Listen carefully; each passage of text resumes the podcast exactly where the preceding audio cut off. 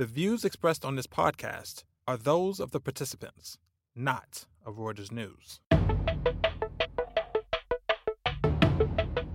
Welcome to the Views Room, a weekly podcast brought to you by Reuters Breaking Views. I'm Rob Cox, the editor of Breaking Views, coming to you from Zurich, Switzerland, the land of cows, chocolate, gold bars, and neutrality. So, Tuesday night's U.S. presidential debate was really just a mess. Donald Trump blustered over Joe Biden repeatedly, and really there was almost nothing to glean on the future of U.S. economic policy or any policy whatsoever. So I talked to Anna Szymanski, who stayed up late watching and writing on the debate, and wrote a piece for us that was widely read. It tells you there's extraordinary interest in the U.S. election, of course, but not a lot of hope after watching this shambolic 90 minutes. But, dear listener, do not despair. There are two more coming up, plus the vice presidential debate, so tune in. On a lighter note, I traveled to Milan this week and caught up with our columnist Lisa Jucca. She wrote a pretty interesting piece on why Italy's Serie A soccer club should accept a deal from CVC Capital to sell 10% of itself. Essentially, the buyout is designed to quell squabbling among the 20 teams in the league, bolster media rights, and make Italian soccer great again. Next week, we'll know whether the owners of clubs like Juventus and Lazio also agree with Lisa. Anyway, give it a listen. Anna Szymanski, good to hear from you. Good to see you. Uh, you're in Brooklyn, but you got a taste of Cleveland on Tuesday night when you listened and tuned in and watched the first of the American presidential debates and wrote a piece about it, which uh, our, our, our, clients eagerly read. Um, it was. We don't want to dwell too much on what that all meant. It was a. Right. It was a pretty. It was pretty gruesome um, and pretty disjointed. But what? How do you think this sets us up for the next whatever 35 days before we get to the November November 3rd election? Yeah, I. If you look over the last number of years, debates tend to actually not move the needle that much. Maybe there'll be a slight point move here or there, but for the most part, doesn't really change anything. Honestly, despite how fairly bizarre this debate was, I think that's the case again. I, I, don't think this is going to change many minds. I think this is mostly just going to reinforce what everybody already thought. But I would say, number one, that is bad news for the Trump administration because he came into this debate trailing by about seven points. So he really was the one who needed to do something to change the conversation. And what we've seen in the last number of months is that when he his identity his temperament is the main focus he does poorly. Right. And, i mean the trump the, i will say the biden you know biden may not be the most appealing candidate um, but uh, certainly but it almost doesn't matter as long as you're just deflecting. Exactly. almost like putting up a mirror because the you know they, they seem to have this idea the democrats just say let trump be Trump. And the and I suppose the problem for the president, for the Republicans, is that Trump wants Trump's answer to everything is more Trump. Right.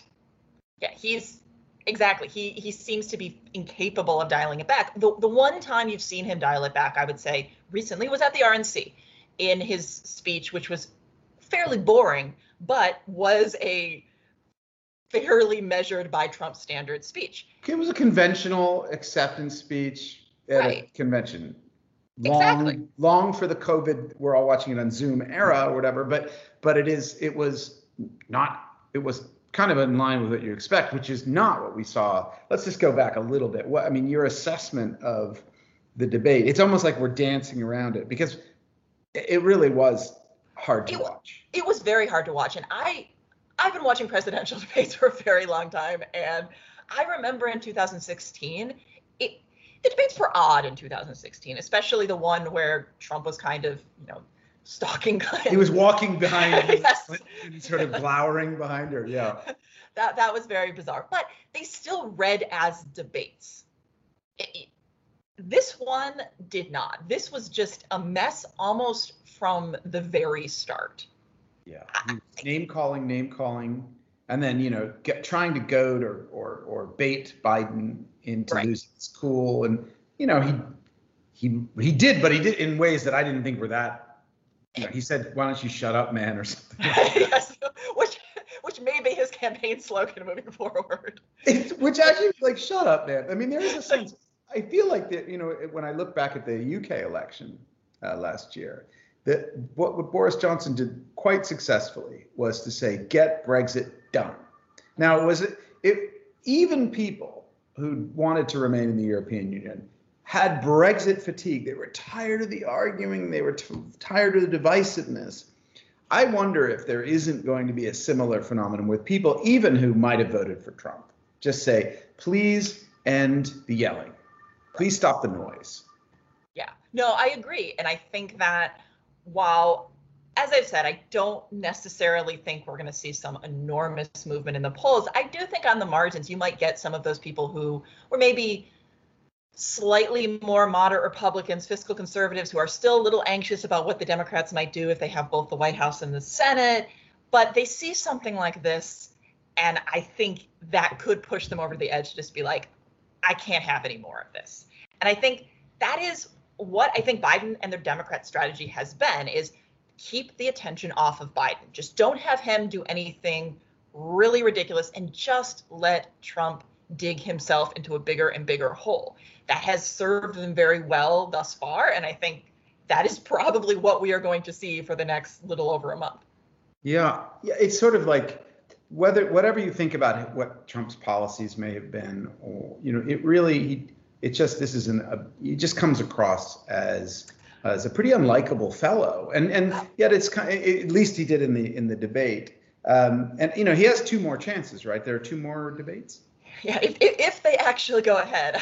they might not, right? I mean, I would I wouldn't surprise me if so, if Biden just said, "Look, this is just a waste of my time." Yeah, it, it's interesting to say. I mean, on the one hand, I think Biden might be a little wary of doing that because he doesn't want to come off as being scared or weak. Right. However, you also might get people saying, like, look, you know, when you have president of the United States offering misinformation about the voting process, it, it raises the question of what is the point of this? Because if debates don't really change people's minds, what they can do is introduce people to their leaders, to the issues. Like it can be a civics exercise. This was a horrible civics exercise. This so it does raise the question of what is the point. Yeah, yeah, I think that's right. No, we do have the vice president. Uh, yes. President is that next week? I think. Yeah, yeah. That that should be, I think, more well, be more coherent if nothing else. Yeah. Now, Kamala Harris and and Mike Pence are not going to. They might be shrill or something at, at times, but you know the two of them. But I mean, well, she, I, I don't know what how to describe Pence. Um, maybe a little bit, yeah. But but they're, they're, you don't expect them to like go at it and scream at each other. No, and, call each yeah, other. I, I totally agree, and I think it will almost certainly be more substantive. Now, the vice presidential debates really don't move the needle. They're not overly important. However, look, if they at least give people some information about where these two parties actually stand, at least that will be doing some service. They won't simply be screaming. Well, and I also it does come across, and I'm not ageist here, but it came across. You know, Biden is a very uh, he's an elderly gentleman. He's as you know he is he'll be 78. Um, Trump too is quite old, but you know in early mid 70s. But it certainly came across as as uh, you know that is a that comes across clearly raises the question of succession if you will right, and right. so i guess it, it, it is important in a different way to have a kamala harris there um, alongside um, biden because then you get a sense of like because there's actuarially a better chance that she will be vice president than there is for most vice presidents in history uh, in, in any vice president history of, uh, of american politics yeah, no, that that is definitely definitely true. I'm thinking maybe Tyler with Harrison had a pretty good chance, but but I, I agree that that that's a good point. That I will say more people may be tuning in or interested because of what Kamala represents, and I think that is a probably a good thing for the Democrats because Kamala Harris does very very well in that arena. She Right. obviously she's a prosecutor. I, I think she will probably do very well. Now Pence actually didn't do poorly. He probably won that debate with Tim Kaine, but I think it's going to be much harder for him with Harris. Yeah, I think she's when you saw her with Joe Biden, she was Yep. uh, you know, she was cool. She was she was sa- I mean, what's the right word? I don't want to use this people think this is like sex, it's like sassy, but she like she kind of threw it back at Right, Biden right. in a way. She wasn't shrill, which was the the word everyone used around Hillary Clinton. Um, Pence, I, I don't know, he can be a bit um, I don't know. I can't remember the Kaine thing quite as well as maybe what was he like in that one? I feel like he was smarter than people may think, just because people probably don't think very much about Mike Pence at all. But he did a pretty good job of undermining a lot of Kaine's arguments. Kane also just clearly was not a very skilled debater. That was definitely one thing that came out in that. And I, if I remember correctly, it was I mean it was a very it, was a very. So wow, actually, Mike Pence did well in this debate Right. but I, this one maybe maybe will uh, have a little bit more impact. He's quite measured, you know. He doesn't. Um, so I, I don't think you'll get that sort of tone with, Right. between the two of them that, that kind of gets into that. I don't know the moments of just uh, just that were so ugly between uh, Trump and and Biden, which I think would be good. But then, so finally, just you know, there was. I mean, we tried to look at the economic policy debate or discussion. It was relatively hard, as you wrote in your piece. There were sort of these these sort of lame attempts at, at branding um, Biden as a socialist. And there was, you know, Biden was sort of there was there was a little back and forth, like, well, who had a better economy? Was it better under Obama? Was it better under? And, and you know, I think even Chris Wallace, the moderator from Fox, pointed out that in the last few years of the Uh-huh. Obama administration, more jobs have been created than they Right. have been under the Trump administration. Um, and then Trump kind of went back, and, and then Biden sort of pointed out that manufacturing jobs had declined during the Trump, even before COVID, and Right. that then he tried to claim, of course, well, he claimed, and you're a Michiganer, Michigander, Michigander, yeah. Michigander would know this. He tried to he claimed that he brought the automotive industry back. What was your sense of the whole like e- economic substance, such as there was any? Yeah, I this should have been an area where Trump could do fairly well. It, it may seem absurd when you have over 8% unemployment, still net job loss of like 10 million this year, but Trump still pulls fairly well in his handling of the economy. And you do hear people believe his narrative that, well, I was doing really well and COVID happened and that's not my fault. And now look, we're coming back. And, and he will will also get obviously a very good third quarter GDP number because of math, because we had such a bad second quarter. That that will help him Yeah. he that should have been Trump's territory. But the problem is he just didn't have the discipline to go after Biden in the way he probably should have. Because as, as I wrote in my piece, I, I do think that Biden, I think the Democrats moving forward do have this struggle. They have a divided party. They have a huge tent of just, you know, everyone from people who aren't even actually Democrats, like the John Kasichs of the world, to, you know, your Alexandria Ocasio Cortez's. This is very, very wide. And in order to appeal to the moderates, you have to distance yourself from some of the quote unquote more extreme Democratic proposals, but you also need to get those progressives to vote for you. So you can't be appearing to be too far to the center or too perhaps far to the right. So it, it's a tough place. And a more disciplined, smarter candidate would have just kept hitting Biden on that and trying to push him into an ideological corner to make him really take a stand. Trump didn't do that. He, No. if anything, the moderator tried to do that. Wallace tried to do that more than saw Trump did. Yeah. Yeah, I mean, Trump very quickly, I I think within you know ten minutes, was you know claiming that Biden was a socialist, but it it, it was it was silly. Like no, it, was sort of ad hominem. It was no, there was no like, you know, there was no. He didn't break it down. He didn't make the case. He just he just name called, which was Exactly. kind of what really characterized his uh, approach throughout the evening. Um, and I and I think I just I, I it's hard to see how um, how it gets better in the next two debates.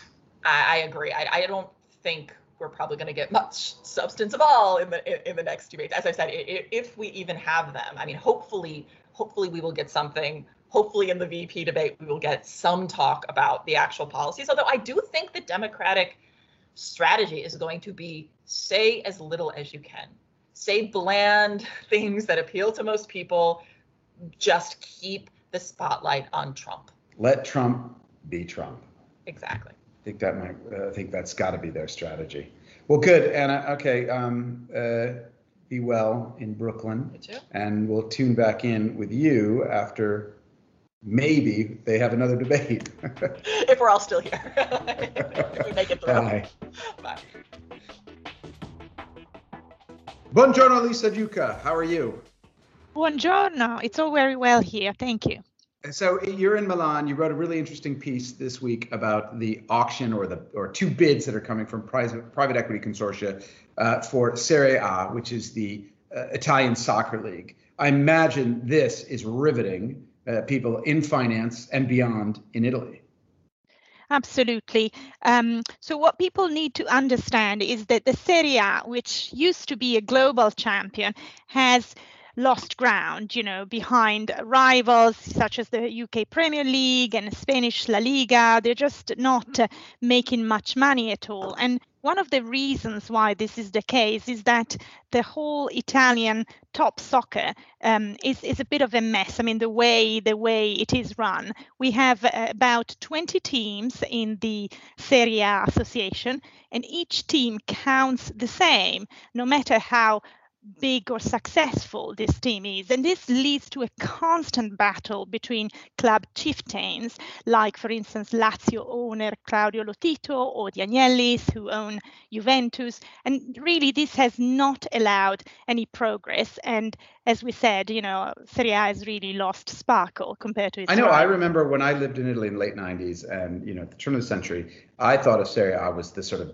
the the the best of the leagues in you know in Europe. And when you, when when I read your piece and I saw that they're trailing in revenue and uh, social media impressions and following and all those kinds of me- uh, metrics that, that people use, you know, the, so many of these other clubs. It's it struck me as uh, as fascinating. I guess one one question I have for you about this. Can you maybe just step back? Serie A is you said it's 20 teams, 20 clubs basically. 20 clubs, yes. They all get a vote. So this is governance that that gets kind of messy. Everybody, you know, even a little club. What's the littlest club? It's probably like Udine or something like that, right? Has as much weight as I don't know, Juventus. Juventus, yeah, or, me or AC Milan or Inter. Right. And then and then an, and then they so they all have an equal weight. They they do they all get the same amount of revenue? Explain how the finances work a bit. So um, they get the same vote, so the governance is split equally, but obviously the revenues are split. The largest clubs, you know, will get the larger portion of the pie, but not as large as it should be because there's an attempt to somehow equalize it so that the, the smallest clubs, you know, also get some money. So it's a bit of a Right. socialist approach, if you want, to revenue distribution. Right.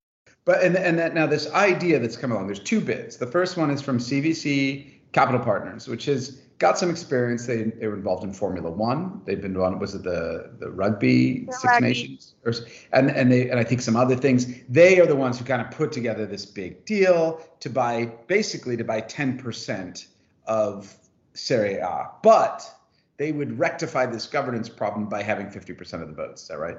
Yes.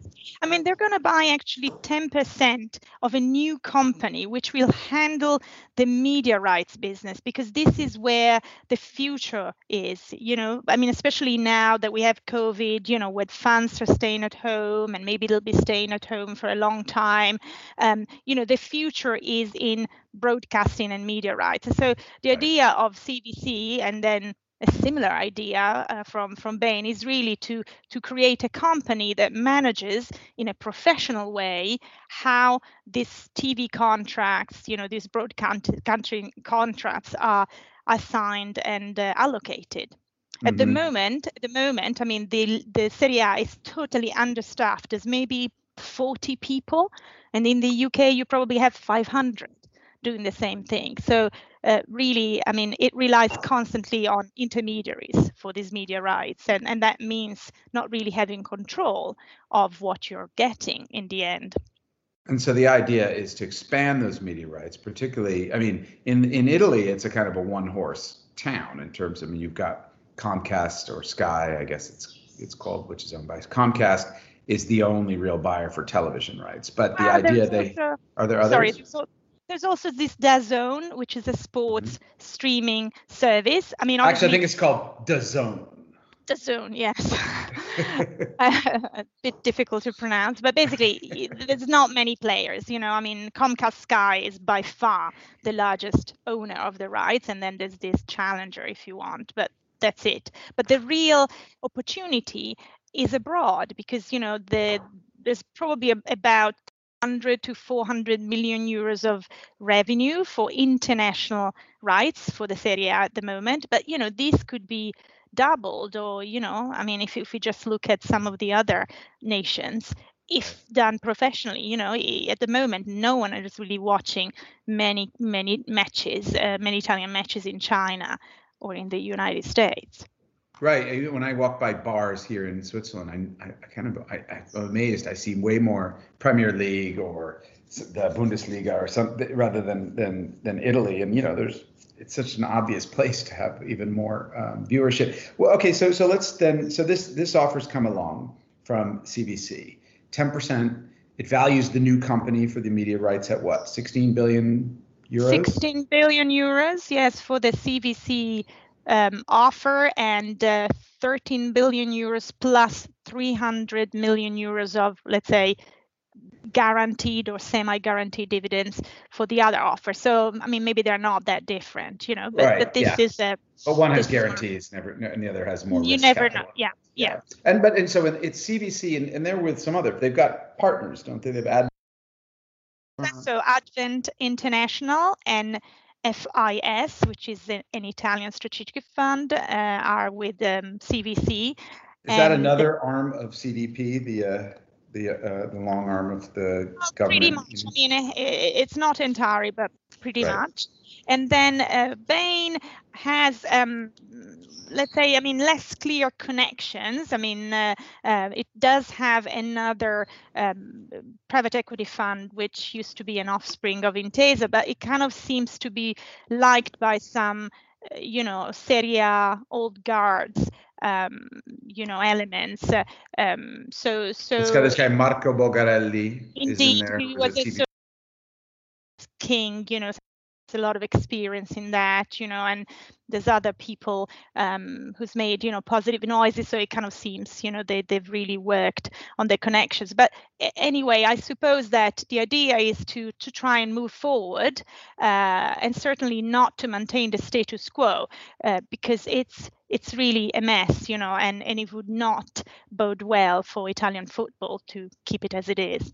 So, but, but, but you know, you to block this, they only need the, the blockers, as it were, who seem to be uh, among them, from what we had heard from our reporting when we were in Milan earlier this week, is this Lazio owner, club owner Claudio Lotito, yes. um, and some others who, you know, would if you got six of them, is or seven would is all you need to block it. So it needs a 14 votes essentially to go forward. Yeah. Is that correct? So there's yeah. a there's a real, but there, it sounded to me based on what you your reporting and, and some of the things you and I heard when we were in Milan, that there's a chance, there's a 50 50 chance that it gets blocked. Indeed, because um, you know not everyone is convinced uh, that this is the the right structure, and clearly some of these uh, small um, club owners who however you know enjoy a lot of local powers would be sidelined because this would have to be run professionally by people who have expertise on, on tv mm-hmm. rights. So you know while juventus um, i mean from what i heard and the large clubs are clearly in favor of you know choosing one of the two structures and then each one has its reference but you know they definitely want to change. Some others um, may just you know block it. So you're right. It's it's not a done deal yeah. Well, this will be interesting. So the, the bids were due are due this uh, on Thursday yeah, or Wednesday. Yeah, and mm-hmm. then uh, in uh, in a few days there will be a meeting by La Lega, uh, Lega Serie A, to decide, uh, you know, whether to accept, whether to pick an exclusive partner for talks, or whether mm-hmm. not to do anything. So that, and we should know by next week. Italy is standing, you know, enwrapped, you know, waiting for this thing to happen um, it's going to be quite quite interesting now. I mean, the, the final thing to say on this is that if they move forward, it's going to be good both for the clubs and for Italian soccer because the clubs are cash strapped, so they really need some money, and particularly cash strapped because of the pandemic. And if they get more money, they'll be able to buy more you know, buy better and stronger player. And so Italian soccer is going to be much more fun. More money, more players, more victories. Forza. I guess, but we'll see. Forza Azzurri, is that what you say? Forza Azzurri, yes, Forza Azzurri. Okay. Because the other well, is a political party, as yeah, I know. I didn't want. To, I didn't say Forza Italia. Don't worry. Um, well, good. Thank you, Lisa. Um, we'll look forward to, to seeing what happens out of this deal. Take Okay. it easy. Thank you, Rob. Thank Ciao. you. Ciao. That's our show for this week. Thanks to my guests, and hats off to our producer, Freddie Joyner, as always, in New York. Our final thanks go to you, our listeners, for tuning in. Subscribe to The Views Room and our sister podcast, The Exchange, on iTunes, Spotify, or wherever you go to get your audio fixes. Check us out every day at breakingviews.com, and don't forget to tune in next week for another edition of The Views Room. Auf Wiedersehen, and stay healthy.